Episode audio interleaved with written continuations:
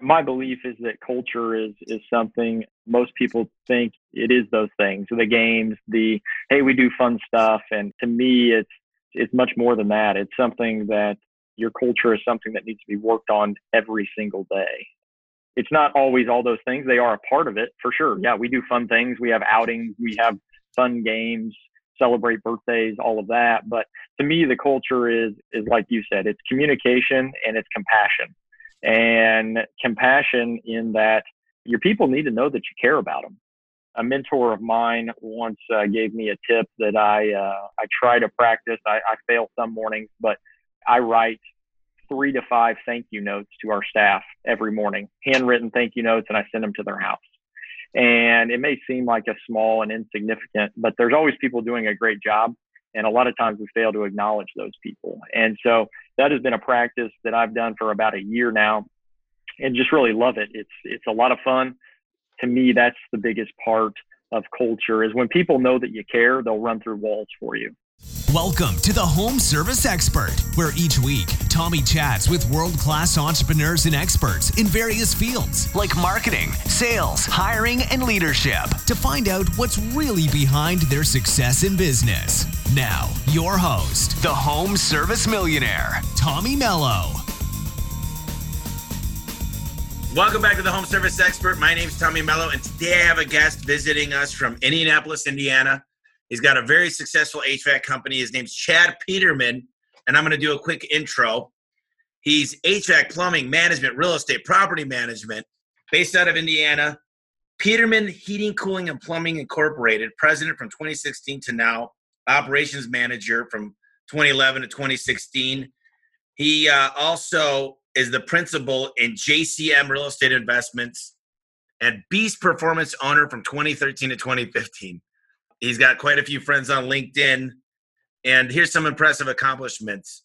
Like I said, he's the president of Peterman Heating, Cooling, and Plumbing, a family owned full service HVAC and plumbing company focused primarily on residential service, installation, and repair. They grew their business over the decades now with 130 employees. They did 21 million in sales last year, a 30% increase year over year. The company has two other locations in central Indiana and was awarded or honored as the 2019 Residential Contractor of the Year by Plumbing and Mechanical. He's a host of Can't Stop the Growth podcast. And it sounds like you can't stop the growth. 30% year on year. Congratulations. Appreciate you Thank coming you. on, Chad. Yeah, no problem. Thanks for having me. Excited to uh, kind of share what we've learned over the years and, and what we try to implement day in, day out, as the podcast says, with a focus on growing our people, which then grow our company. Yeah, you know, I was on a podcast yesterday and they, he said, What's the most important thing? And I said, The process in which you get the people and the way you nurture the people, because the people fix everything. And we're going to talk a lot about that today. But what I like to do is you, you played, it looks like you played college football. Uh, you've been running the family business. Talk to me a little bit about where you've been, where you're going, and, and the future plans of uh, what you got going on for yourself. Yeah, for sure. So I started always around the family business growing up. After college, I graduated college in uh, 2009. Then I took uh, some advice from uh, a number of family friends was to kind of go do my own thing. And so took a job at a college. I moved down to Charlotte, North Carolina. I was there for uh, almost exactly two years before moving home. The family business was just heating at the time. And really wasn't something that I was super interested in. And, I think the reason being is not super mechanically inclined. That kind of scared me. And I think what kind of kept me away is that, you know, I'm not really good at what dad was good at, uh, who started the company. Um, but decided to come back in 2011 and really just kind of jumped right in. I didn't really have a, a quote unquote position, but just tried to learn as many things as I could from there, uh, we kind of grew progressively, adding more people here and there. When I started, I was I think I was employee number 21 or 22, and from there we just picked up and learned as much as possible. We joined Nexstar in 2015, and from about that point on, we've grown about 30% every single year. It's exciting, and as I said at the outset, really when our growth started to really take off was when we had an increased focus on growing our people whether that be leadership, skills in the field or just them personally. You know, we have a big mantra around here is better people make better Peterman employees. And so uh, we have a really strict hiring criteria on what we're doing. And we're just about, eh, about three months out from starting our own school, the Peterman Top Tech Academy, where we'll bring in and train our own people before they head out in the field. So a lot of exciting stuff uh, on the horizon and very fortunate enough to work with just some tremendously talented people here on our team. So you got his mom and dad and, and your brother. Who tell me who is the family if you could. I want to hear more. yeah, for sure. Yeah. So funny story about that. My dad started in the industry. He graduated technical school in 1980. He was actually just telling the story the other day.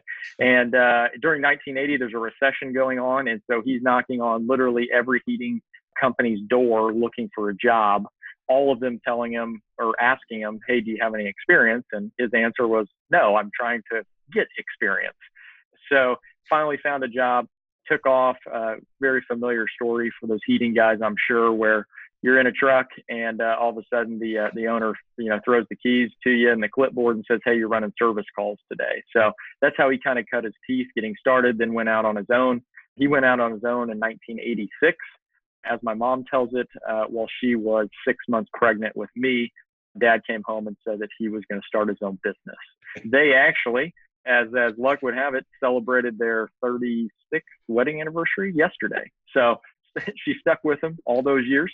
And then uh, my brother, uh, who's also in the company, is three years younger than I am. Primarily, uh, I serve as the president, overseeing the operations. His specialty is really on the operations side. So anything on the HVAC install side or the sewer and excavation install, he oversees all of that work that we do. So one of my core values is aspire to be number one. Uh, it's the second one there. And I got to tell you that athletes are the people I search for. There's something about the competitive advantage. It's somebody that wants to be number one. I always say there's two type of people in this world: those who need to be number one and those who hate to be last. And those people sit there in the chair. We have KPIs that we go over every day, every week, every month, every quarter, every year.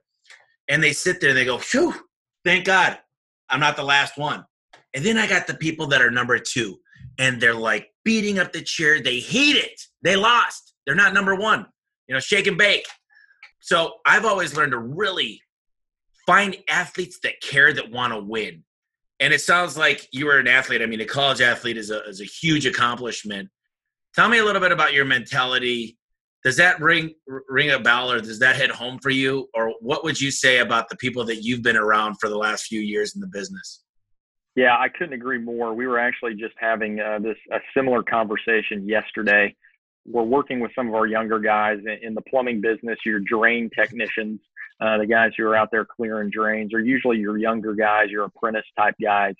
And uh, we had them in for an exercise, and we were really trying to get to the root of a lot of these guys are under 25, super young, and we're trying to get to the root of what motivates them what is it that drives them so that they're wanting to achieve more, wanting to get more spiffs each week? What is it? And so what we did is we did an exercise where we put up pieces of paper around the around the training room and we had each of them go to the sheet of paper and we said write down all your goals. Just write them down whatever it is. It, it can be as silly as getting a new pair of shoes or being a father one day or buying a house or whatever it is. Just write them all down. Write down all your goals. And we're standing there and and a lot of us are you know a lot of my managers are super motivated and and driven and all of this. And these guys are standing there and they can't write anything on the paper. They're they're just sitting there dumbfounded. And so we kind of say well guys how can we help? Can we give you some examples? Can we you know what is it and I think what I took from that is that, and I think I took it from, you know, your point about being an athlete is where I learned to set goals, where I learned to that aspire to be number one was through athletics. I mean, my brother and I played sports from when we were, shoot, could barely walk four or five on up through college. And that was always something that was ingrained in us. And I think we took for granted. And I think sometimes as leaders, we have to understand that there may be people on our team that have never been taught that. And so we wonder what motivates them. And, and as leaders, we have to dig in and find out what does motivate these people. And then how do we inspire that through them? Because everybody's motivated by something different. But I think to your point, finding athletes, that's already been ingrained in them from the word jump because you don't start out a sports season just going out there for fun. There's a scoreboard and everybody knows who wins and who loses. And finding those people is key. But then I think on the flip side of that, if you have people that aren't from that background, okay, well, we got to do, we got to dig in and do some real work with them so that we can get everybody on the same page. Yeah. You know, you remind me of a story. I used to make everybody write their numbers on the whiteboard. Now we project them on there and makes it quicker. But I used to draw an unhappy red face and a happy black face, you know, with the black marker. And um, I go, this side, and this is really bad. This was a poor leadership decision. But I said, these are the losers of the week, and these are the winners of the week. And my guy Steve was talking to, I got a bunch of trainees here, and he said, Tommy, he goes, I remember when I had to come write my name down on the red side. And he goes, I never wanted to be a loser again. And now he's one of my best performers. Mm-hmm. And the difference is, is he had a will to be number one. And I'm going to tell you how important it is to find out the people before you hire them. I would love to, to spend years caressing. I took a guy for seven years and now he's one of my top guys, but I don't have seven years. Yeah. I love to help people, but now what I like to do is find an eight and make him a 10. Don't find a four and try to make him a seven because that takes years. You can't yeah. teach him eye contact, body language, self. I love myself. I mean, I literally, I don't have any emotional where I'm just like broken. And it's, trust me, I have compassion for everybody in this world. I really do. But I can't save everybody for the, the rate I want to grow. So let me ask you a question about that because how do you filter the people? How do you make sure you're getting the right people on the bus? Yeah, so I, I mentioned earlier we're starting our own uh, academy uh, where we're going to teach people the technical piece of, of our business, whether it be heating or, or plumbing. And I think for years we've made the mistake of when you don't have the back end to train your people correctly, everybody says they do training. Well, having a vendor in once a month is not training. That's lip service to training. And so what we realized was that our lack of training was really hurting our recruiting because we're sitting in an interview and we're sitting with the guy who, well, I think I want to get into something mechanical or I, I think I want to get into the trades. And what we were getting with that guy was not a guy who could talk to people, the body language, like you said, the eye contact, all of those skills and traits that are inherent in someone being successful in our industry when it comes to dealing with homeowners and customers and, and finding solutions and, and presenting options for their problems.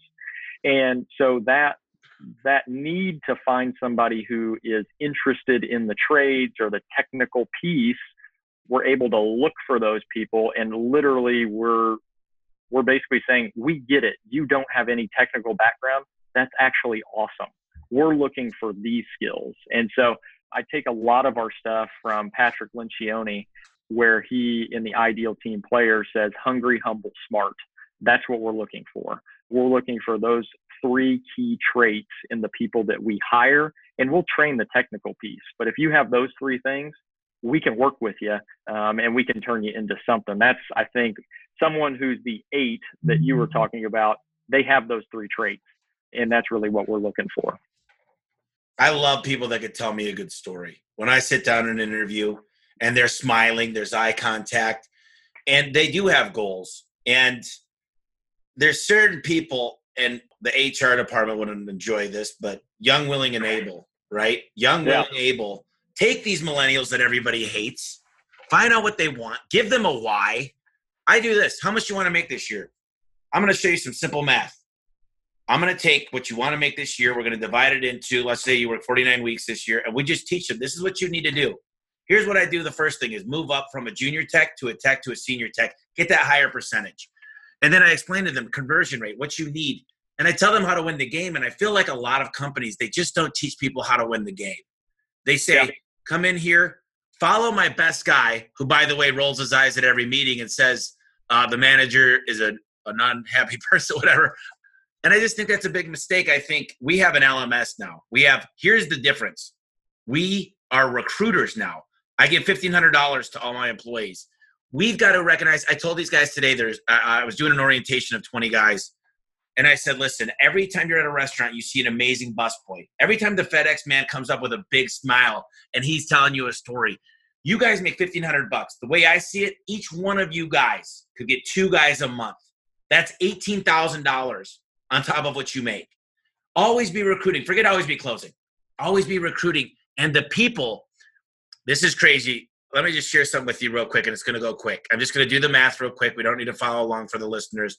But you got a CSR that's taking 20 calls a day. One of them's at a 60% booking rate, one of them's at a 90% booking rate. Your average ticket's $500. You know what the difference is in 300 days of business? $900,000 for that one CSR who's 30% better at booking the calls. That is mind numbing, and that's how important great people are. And I'm going to stress this is find the best, inspect what you expect, and have goals for them. And I think it's so important from every aspect from the CSR to the dispatcher to the tech to the sales guys. And the sales guys are usually uh, the guys going out there doing bids and have a hierarchy to give them a career. And when I talk to these guys, when I'm getting my haircut, I go, You are so awesome. You would be so amazing at the job because guess what? My CSRs on average are making $28 an hour because they get paid for call booked, attendance, empathy, and data integrity, meaning they took down the uh, street instead of avenue, they repeated it.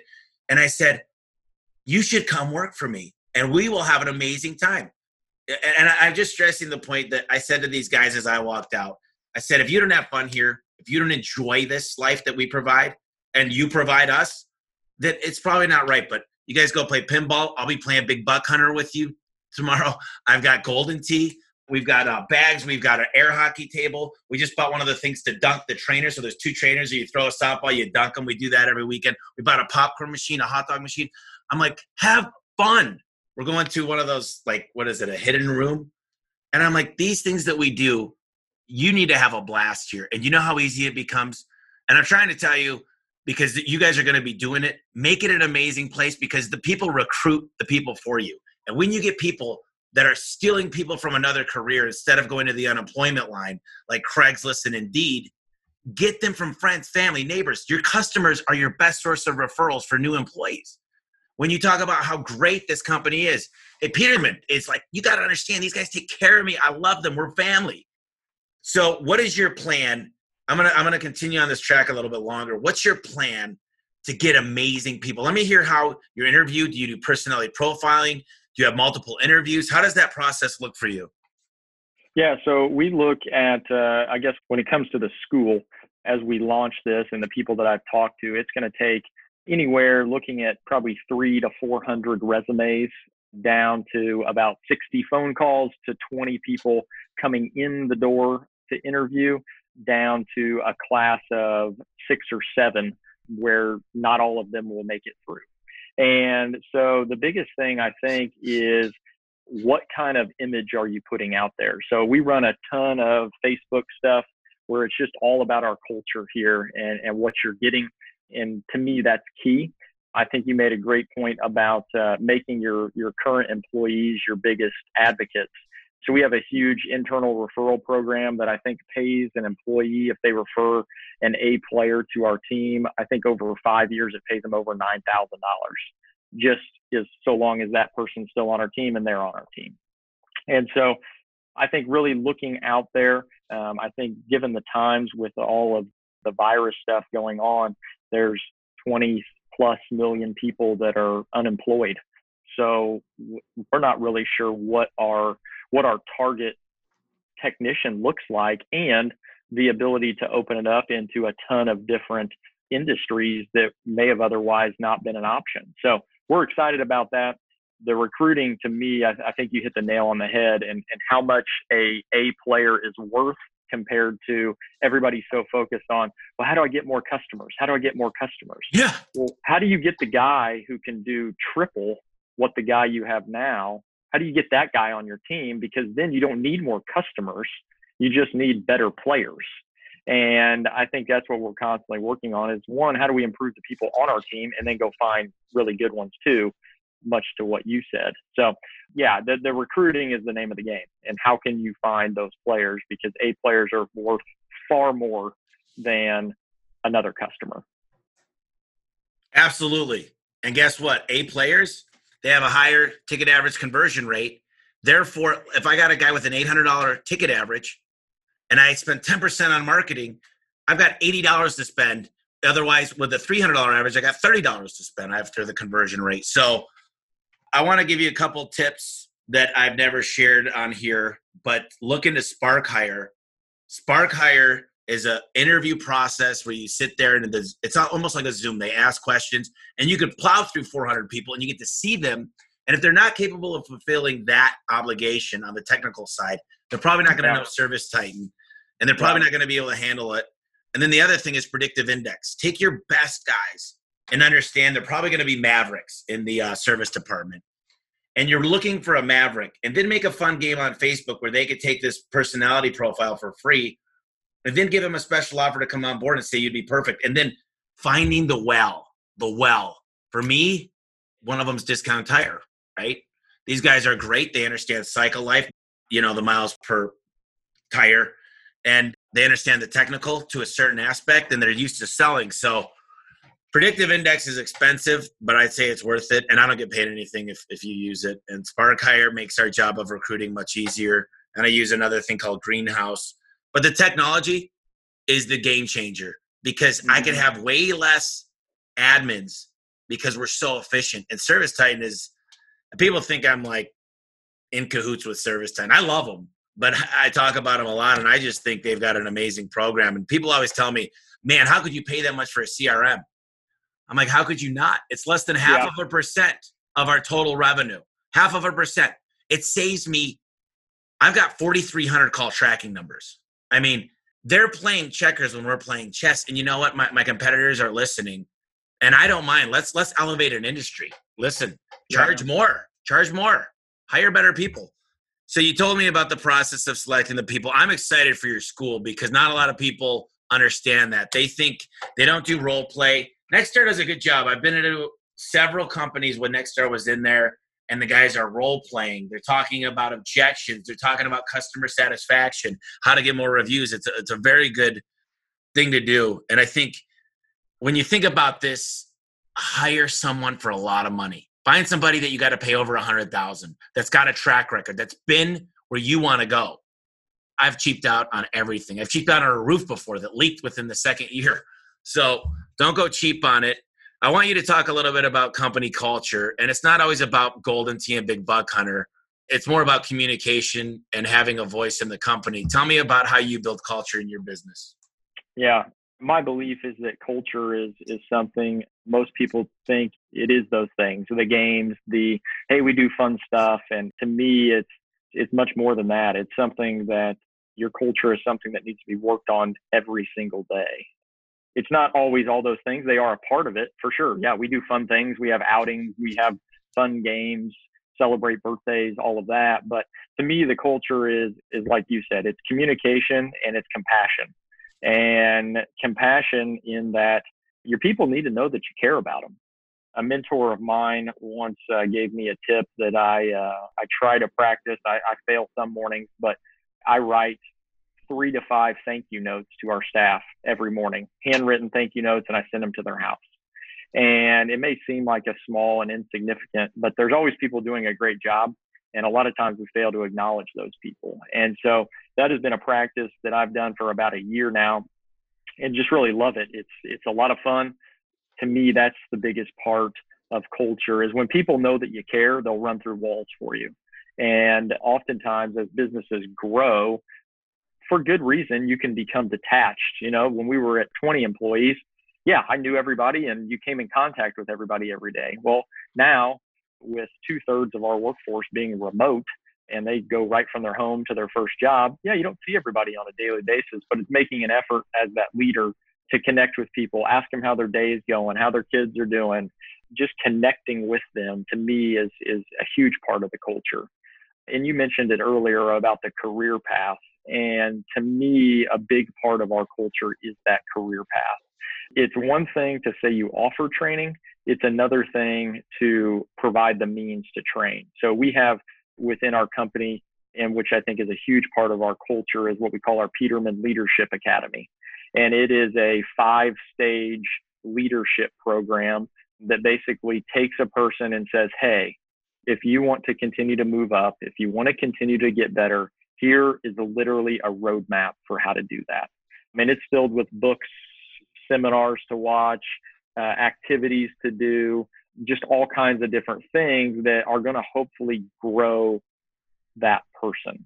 And to me, culture is all about growing your people, but you got to give them a means to do it. You can't just bring someone on the team and just say, hey, get better. Show them how and provide them the means to do so, and they'll do extraordinary things because when they know you care and they know you care about their growth and, and their advancement, they want to do it. And we've just found tremendous results with that and in turn creating a culture to where you know they pass it along and train their teams and, and everybody's learning and getting better i love that i think you hit the nail on the head and i one of my other core values there on the bottom is gratitude and gratitude means i'm really appreciative because there was a day that i could run seven jobs a day and i did that for about 10 years and i found that the company really i stunted the growth because I never became a leader and now I have so much gratitude for these people. And now I tell them to run three jobs a day only. Anything more than three, you're wasting our time and your time. Let's go to three. Yep. Let's let's show this customer. Let's play with their dog. Let's ask them questions. Let's tell them stories. You know, there's a good quote. Alexander Great. There's a guy called Genghis Khan that was the largest emperor in the whole world. Still, he invented the bow and arrow.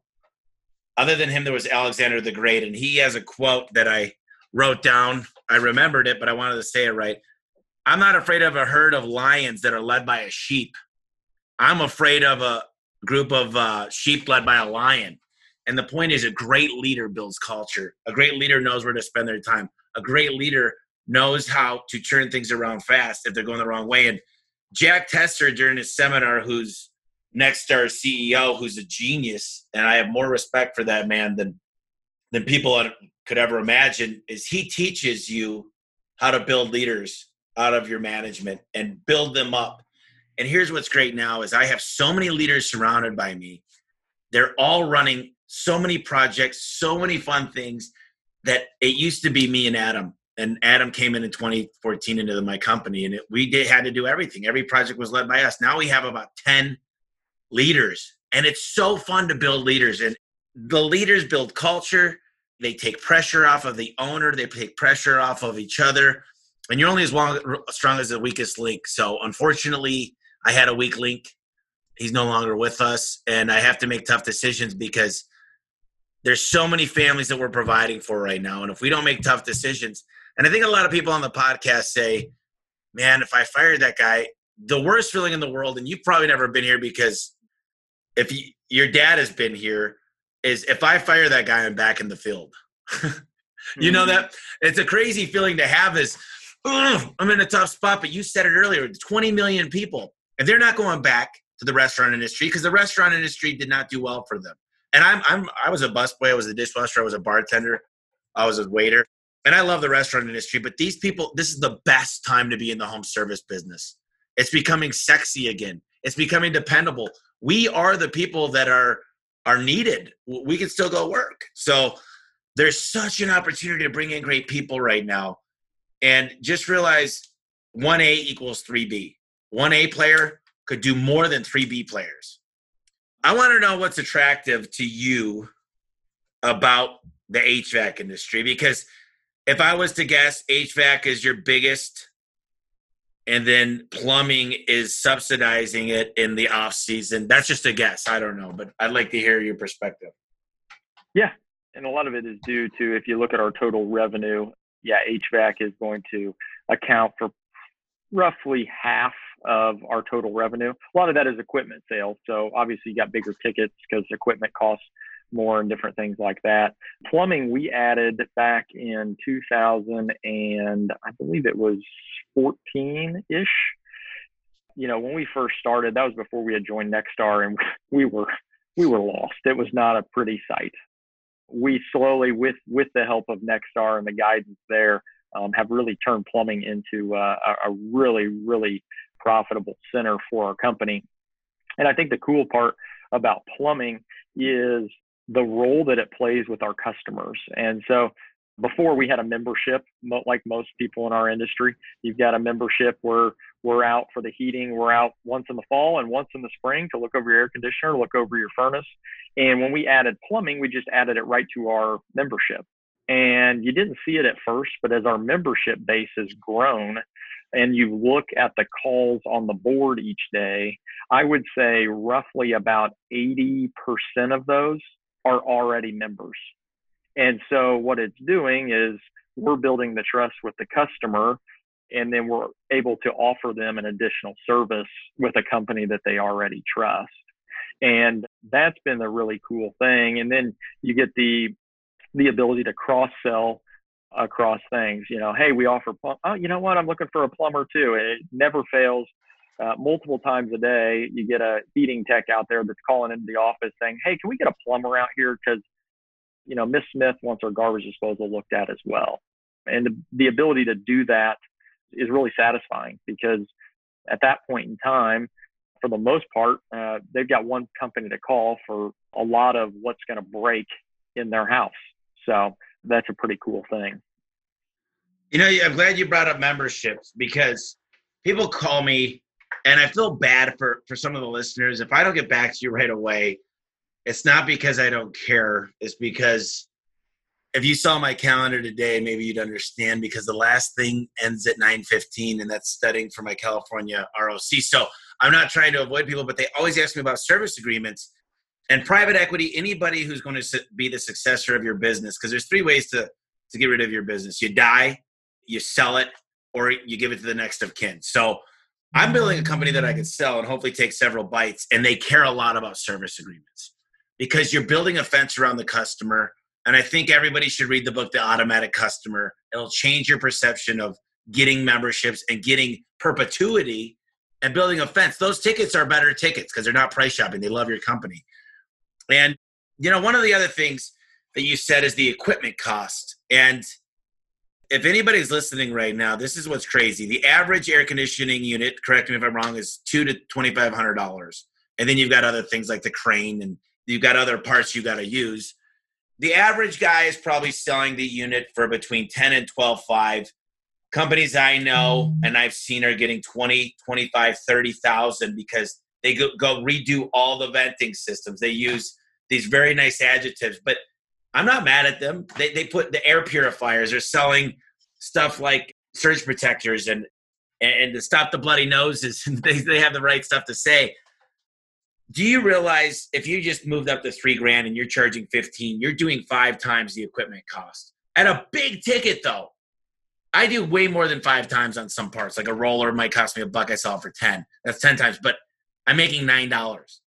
You're making $12000 i mean it's not profit we all know there's a lot more to it there's so many other expenses and i'm not saying that's going straight to the bottom line because we all know it's not but you guys make a lot of money a lot of money.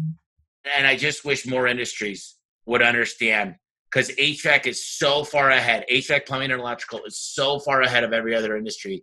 And they all believe that we're able to make really, really good money. We're allowed to be millionaires when we start in the home service business. We don't have to make $100,000 a year. They're not paying themselves anything. It's $100,000 profit for the company. They don't give themselves a salary.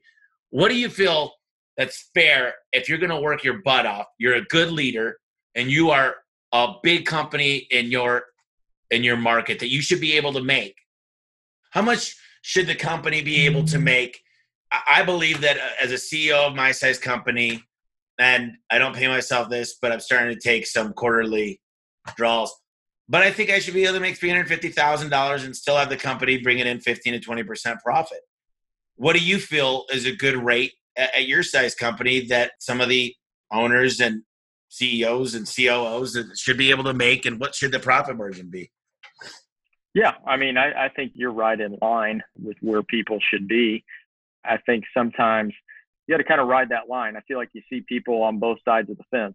It sounds like you're more on the fence of that respect and pride and that I should be able to make a good amount of money and my company should be able to be profitable, but not so far on the other side of the line where you see people literally sucking all the money out of their company and wondering why they can't grow. So, yeah, I think finding that happy medium of, hey, you're working your butt off, you deserve something. And then also understanding that if growth is what you want and you want to build a, a really good company, you can't take everything out of it either. And I think you see some people miss the point sometimes. You know, I, I see a lot of these companies all of a sudden, and I'm a real estate investor as well. I have a company called Lead Geeks. We find motivated seller leads. We're up to about 120 leads a day for people that are motivated to sell their house, highest cash offer. And then Lead Geeks is the platform for that. But I see people that start making money in an industry like HVAC or swimming pools or whatever, and they all of a sudden think they're real estate investors they automatically have the shiny light. They automatically think this, this, this, this, this. And my big thing is you go out, you make 200 grand the first year, you buy a big truck, you buy depreciating assets, you get a razor, you got a Harley now. And I'm like, all these are depreciating assets. A home is an appreciating asset, but really the best bet I can put on, rather than the real estate market, rather than the stock market, is my own company. I have the most control over it. And people would rather divest than invest in their own company. It doesn't make yeah. sense to me. Why wouldn't you put it where you have control? Learn, ask questions, have people that you look up to, hire amazing people, especially. I've had the experience of working with amazing consultants that taught me so much, like Alan Rohr and Al Levy, and just so many great people. Basically, what I just said. What are your observations? Because I think we're talking about the same things. Yeah, there's no doubt. Uh, you know, my, my funny story. So my partner in the in the real estate is a guy who we went we went to kindergarten together all the way through. So I went to kindergarten, went to separate grade schools, and went to high school together, and started investing in real estate uh, back in 2012. Really didn't know what we were doing, but we're young and decided, you know, we were going to take over the real estate world in Indianapolis. Now we're far from that, but you know, he's a financial advisor and he always asks me, "Hey, did you see what the market did?" And he knows that I do not look at that. Uh, I invest in the market just to kind of have some diversification, if yeah. you will. He goes, "Yeah, oh, yeah, I forgot. You're not looking at that." I go, "Why would I? I have no control. Like they sent out a report, and all of a sudden your stock drops. Whereas, like you said, today I can come in and go buy a a new excavator that I know can produce this amount of money and I know how to drive leads at it. So that seems like a pretty good investment for me. Or, you know, like we just built a brand new building. Well, I know that if I build this brand new building, I can have this many people working and it, it all, it's just all a math equation, but it's a math equation to your point that I don't have complete control over, but I get a hell of a lot more control than I do if I'm investing in the stock market or speculating or whatever it may be that I love doing. And it's a lot of fun. To me, it's it's really a game. Um, you know, we talked about athletics before, and you're the coach. How do I put my players in the right positions to execute the play? You know, hey, I may have to move this guy from uh, over here to over here because he's not on the he's not in the right seat. But how do I do that effectively, efficiently, and ultimately win the game, win the day? You know, it's sacrifice today or regret tomorrow. And so many people don't understand delayed gratification. They say, I need it today. It takes years to build a successful business unless you've got a lot of money to invest. And what I'd love to hear, I think one of the biggest mistakes I see people do is they don't have the right why. Their why is I don't want to work for them. I don't want to work for another guy. I want to work for myself. And they think I'm a good technician. I should be able to start my own business. And I think a lot of us started that way. We're ready for a rude awakening. But tell me a little bit of advice you'd give to any business owner that's let's just talk about HVAC that's struggling right now. They're a one man show. They've got an apprentice that's doing okay. And I'm actually talking about a buddy of mine. You know, this isn't advice for him, but I think there's a lot of people out there that they're still the guy in the truck and they've got someone they're trying to hire. And it seems like these guys never work out. They, but you're only paying them $14 an hour to be a helper right now. The training is to learn from you, and there's no really good system for inventory or a CRM give me some good advice if you're the, the three to five person company or maybe even one or two on what you would do to it sounds like Nexstar was huge for you but give me some advice on that situation Yeah, I think you you you hit the nail on the head when you said find your why. Why are you doing this? And I think so many people have they're one they're not clear on why they're doing it or they're just uncertain of how to get there. And to me, an exercise that my brother and I do every year, I, I learned it from a book called Double Double, uh, written by Cameron Herold. And uh, he talks about what he calls a vivid vision. And it's essentially an exercise where you take and you write down as if you already have accomplished it, what your company is going to look like in three years. And essentially, what you do is work backwards from that. So, if that's what it's going to look like in three years, what you should be able to do is you write down that what it looks like, what it feels like, what your people are saying, what your building looks like, what your trucks look like, what software you're using, all of these things. What eventually you can pull out of that is goals. So if it's going to look like that, well, then I need to do this by next month and I need to do this by a year from now and I need to do this. And so you start to build this plan. And I think what that vivid vision also uncovers is your why. Why are you doing this? When we get there in three years, this is what it's going to feel like, and this is what the people are going to be doing. Why? Why are you doing this? And I can tell you, and I think we hit on it here early earlier, if it's solely to make a bunch of money, you're going to be sorely disappointed at some point. You know, you may make a bunch of money here in three years, and that may be all great, but I have not seen that be a plan that withstands the test of time. There's got to be something bigger. And that's a tough question for a lot of people. What is the bigger thing you're going after? For me, it's building leaders. Someone asked me the other day, I was on a, a podcast doing an interview or something like that, and they said, When would you consider yourself done? When would you say, Hey, I've reached the pinnacle of success. You know, I told them, I said, my biggest thing is, is my why is building leaders. And building leaders doesn't mean my next service manager. It means we're all called to lead ourselves. And when we lead ourselves, you can lead others because a lot of leadership is lead by example. And so that's how I got really clear on my why. And once you get clear on your why, you start with kind of the vision, start with the end in mind, and work backwards you'll have a plan and your plan will be backed by that why. And to me, if you're a, a, smaller shop and wanting to get bigger, taking that first step and writing down on paper what your plan is, I think is the biggest key to getting started. So many people, hey, what's your plan look like? Well, I don't know. Get through today, make it to tomorrow. Well, yeah, you may find yourself doing that over and over again. Well, well, I can give a few tips on that. Is what do your manuals look like? what does your job postings look like? How are you going to recruit? How are you going to train? I've got 27 manuals.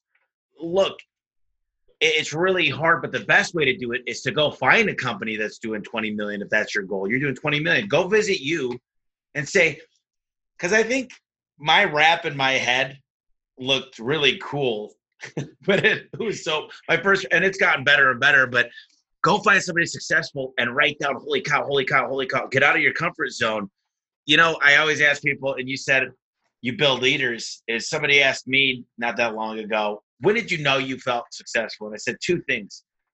I was out of town for about three weeks, and I didn't have to make any phone calls. The company made as much, if not more, money when I'm there. And I said the other thing is when the bill came, and I didn't have to look at it. because yeah. there was a time that I had to look at the bill and be like, please don't order that expensive Pinot. but some of the other things I want to talk about is is I'm not going to say leads don't matter, but the people really do. If you get great people, I told the guys earlier in the orientation, I said most companies try to get one good review per 10 customers. I try to get five good reviews per customers. They're getting one per 10. I'm getting 50 per 10. I'm getting a Facebook review. I'm getting a Facebook testimonial. I'm getting next door, Yelp, Google, BBB. And I ask customers, don't ask them for one especially if you're a small company and you've got the time.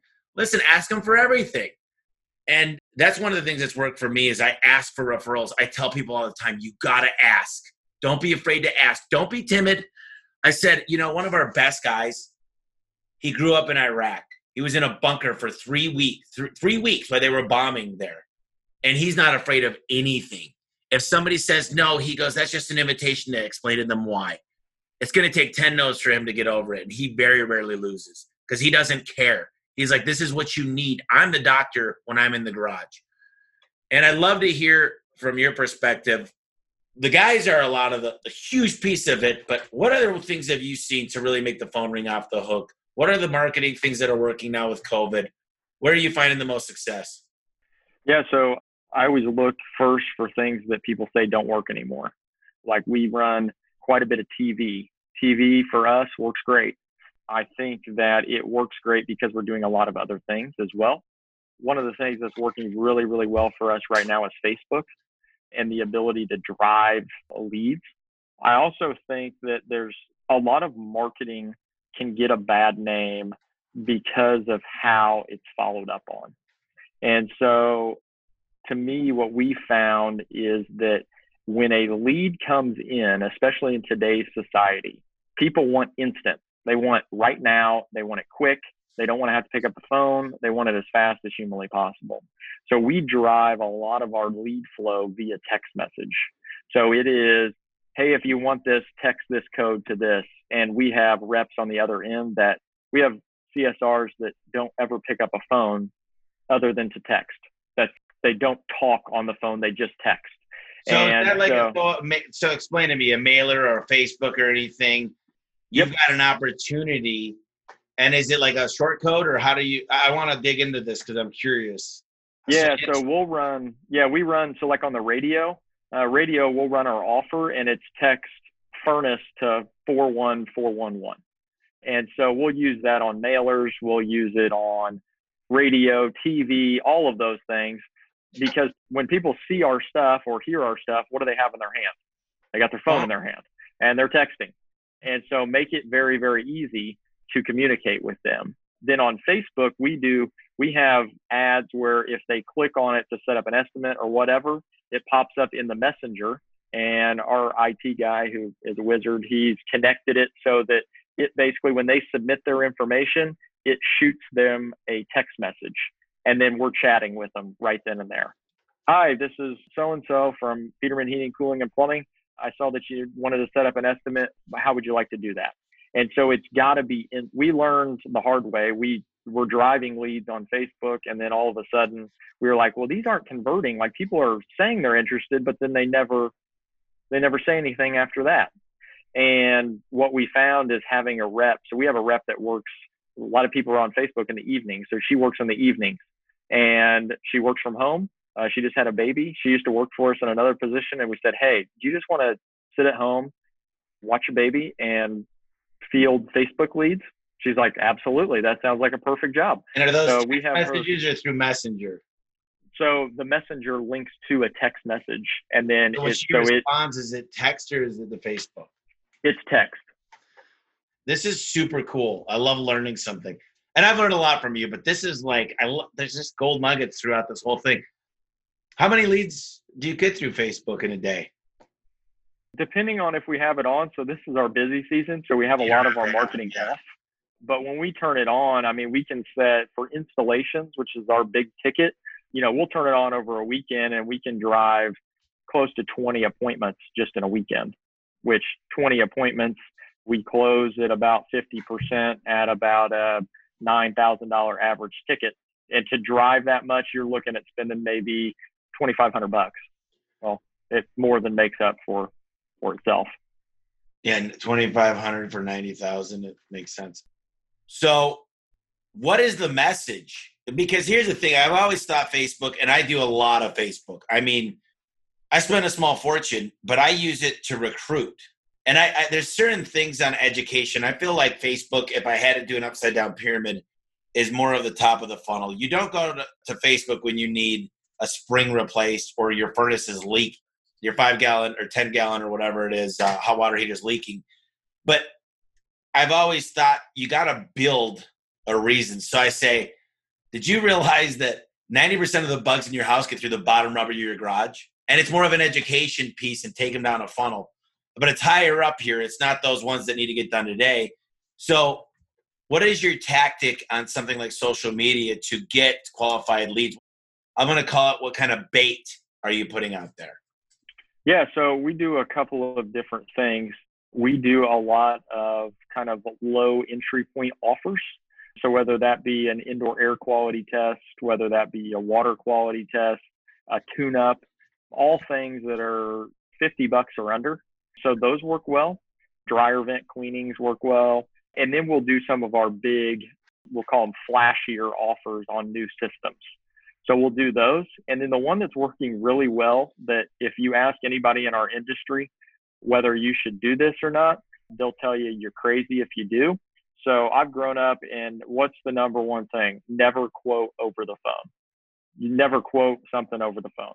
And so what we said is, well, maybe we could. And so I got this out of this was something I learned out of COVID. I was looking at the newspaper and I saw this. It was a window guy, and he's advertising across the top banner of the newspaper, and it says, "Get your free virtual quote, three easy steps."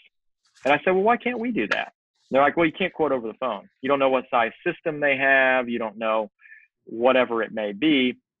You don't have that information."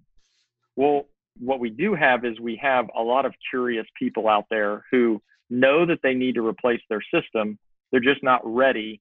You know, it's a lot, especially during COVID, to have someone out to your home. So if you don't need to replace it, are you going to have someone out? Well, probably not. So what we did is we said, get your free instant quote. We asked them four simple questions, which gave us a basis for quoting a system.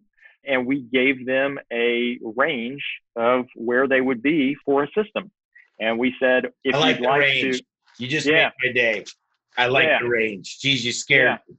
And if you'd like to schedule a comfort advisor out to your home, we can gladly get that done. And what we did is we we had them answer the questions on Facebook and then we delivered the range.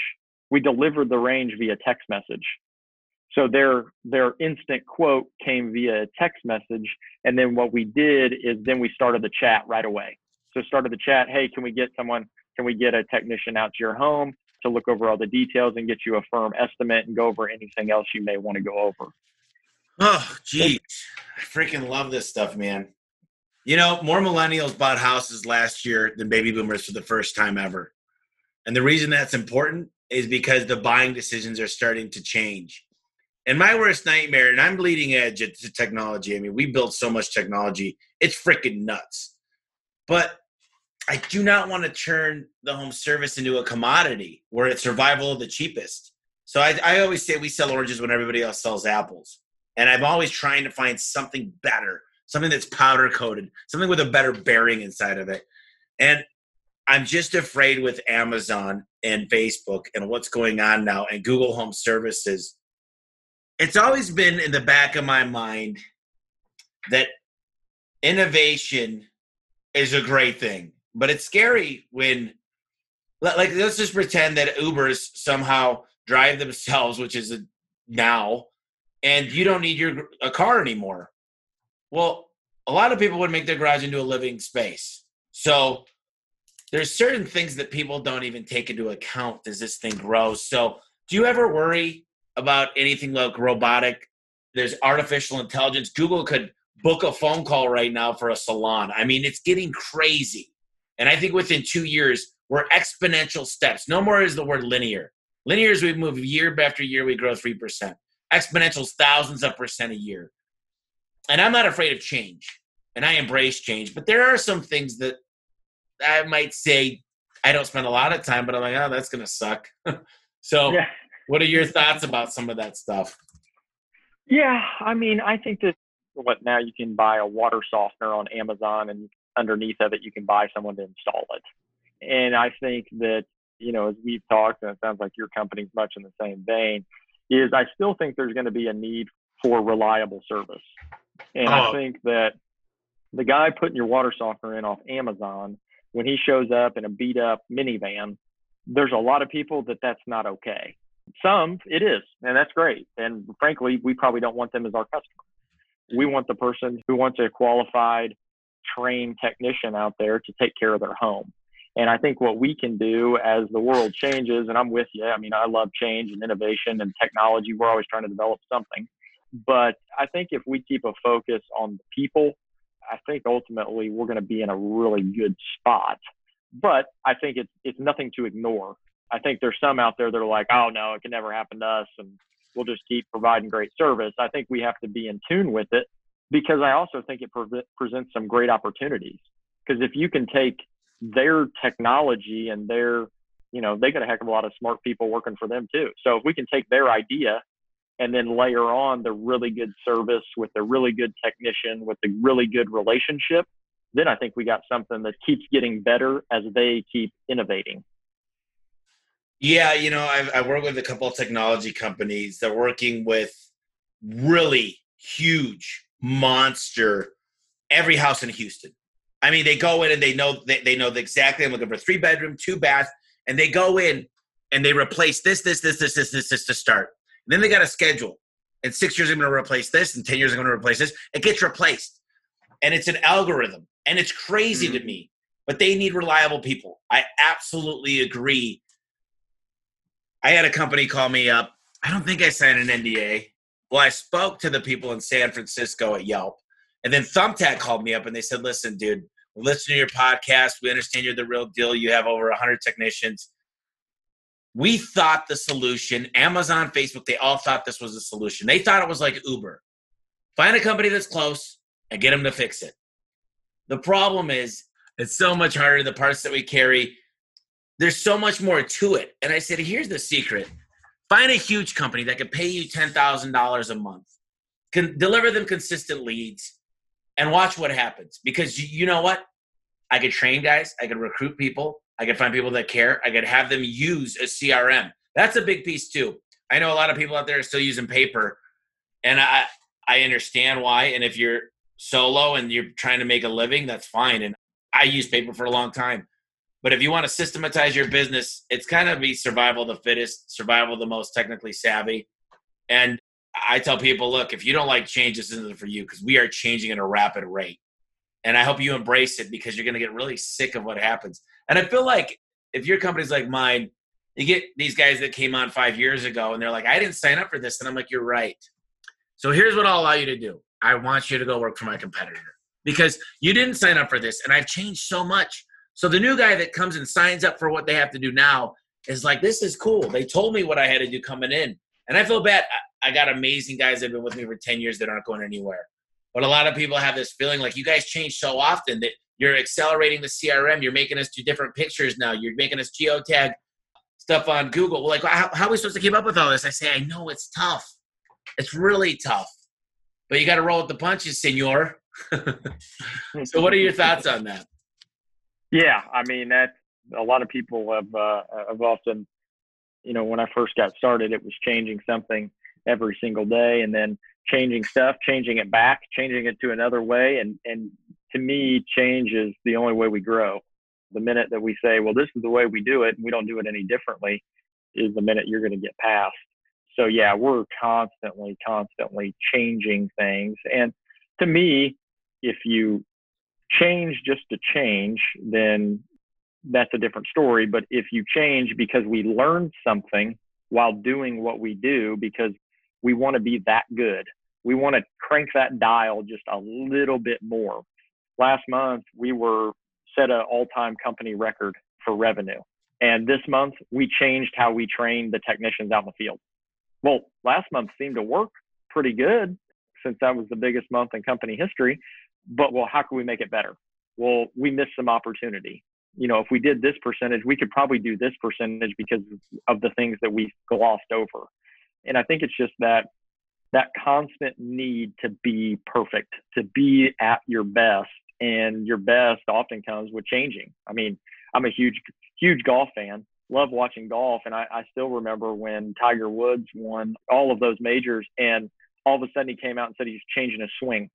He going to change his entirely overhaul his swings. Like you got the best swing going. What do you mean? How can it be better?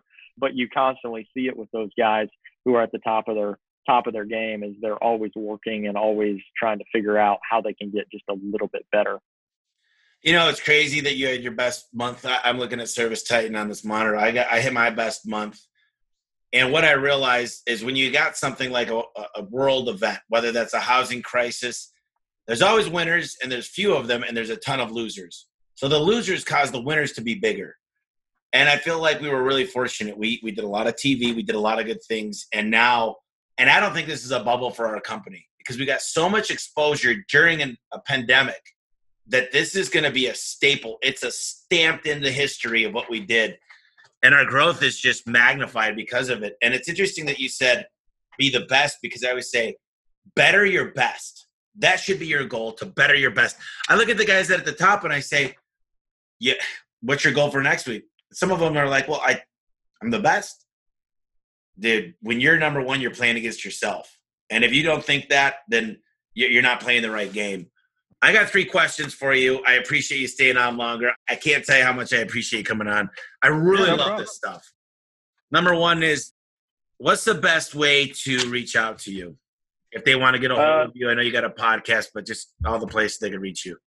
Yeah, they can reach me uh, LinkedIn. They can definitely reach me there. The company website, which we have a lot of our resources on, is petermanhvac.com. You can pick up a copy. Uh, just finished my book last year. You can't stop the growth. That's at can'tstopthegrowth.com. And then listen to the podcast. You can pick that up. Uh, I think it's on just about every outlet that's out there. Sweet. And uh, I always ask this question. You've given me a couple of books, and I've read Double Double and The Ideal Team Player. I've got both those books. But give me three books that are impactful that you think everybody who has a home service company needs to read. Yeah, I would say anything John Maxwell, but specifically the 21 Irrefutable Laws of Leadership. That is a book that I go over with my team all the time. It's a great one. The other one is, uh, I think it's a newer one, but it's called a Dichotomy of Leadership by Jocko Willink. He does a great job in that book of really just kind of using uh, stories from his experience in the military and then how that translates to leadership. Um, and then I would say another one. Actually, we just had a, we had one of our leadership meetings this morning, and I, I took an excerpt out of this book. It's called Legacy. I'm not sure who it's by. I think it's back here. Uh, James Kerr. Kerr is K E R R. It's about the All Blacks rugby team in New Zealand. And uh, it's just a great book on leadership and, and motivation and drive, which is a great one. I love it. Those are three amazing books. I haven't read Legacy. And the final thing, I've got so many good notes here. I'm excited. I'm gonna I'm gonna do some fun. I'm gonna contact you. We'll talk after the podcast. But the yeah. way I like to kind of end the podcast is we got so many gold nuggets in this podcast. Give me a few minutes, just one final thought, maybe something you want the audience to go do, some way they can improve their lives, their business, their family, anything you want. I'll give you the floor for a few minutes just to leave it on you to uh, finish us up. Yeah, absolutely. You know, we talked in the middle of the podcast about if you're a guy that's running a small company and you want to get bigger and you want to get better. And then we talked here at the end just a few minutes ago about, you know, you, you mentioned the, the comment, better your best. And to me, that all starts with a plan. And to me, the way that I kind of structure myself is a mentor of me gave me a um, gave me an exercise called a life plan, and it's your own personal plan of what you want to do, where you want to be, who you want to be, and the people's lives that you want to impact. And so uh, I have a 20 page document that literally depicts every facet of my life, all the things I want to do, the people that are influential in my life, the goals that I have, the values that are my own. And to me, I think anybody can better their best by taking the time to reflect on what your plan is. You know, you're very uh, outspoken about what your plan is and what you want to do, which is to me is, is awesome. And I love that. And while you can do it for your business, I think if you do it for yourself first, that guides a lot of what your business becomes and your why is exposed when you really sit down and think about who you want to be and what your purpose in this world is. And so, while I think both exercises are extremely important, I think getting clear on who you want to be is most important. And then you can start to draft that vivid vision of where your company is going to go and how you're going to take it there and the lives of the people that you're going to affect.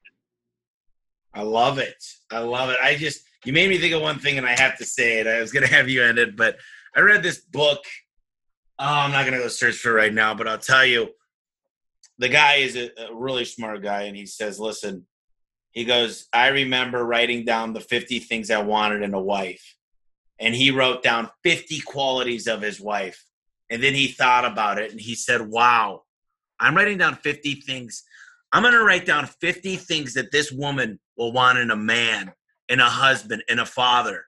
And he wrote down those 50 things. And that's who he needed to become. That just gave me goosebumps because I love that thought process of who do I need to become as a person? And I think you said that really well is who do I need to become to build a business that I want, to build the family that I want, to build the spirituality or the body or the health. So, Chad, Mr. Chad Peterman, it's been a pleasure and got to do it again. This is great stuff. I love the nuggets. So many cool things. Absolutely bombs dropped here. So I appreciate you coming on.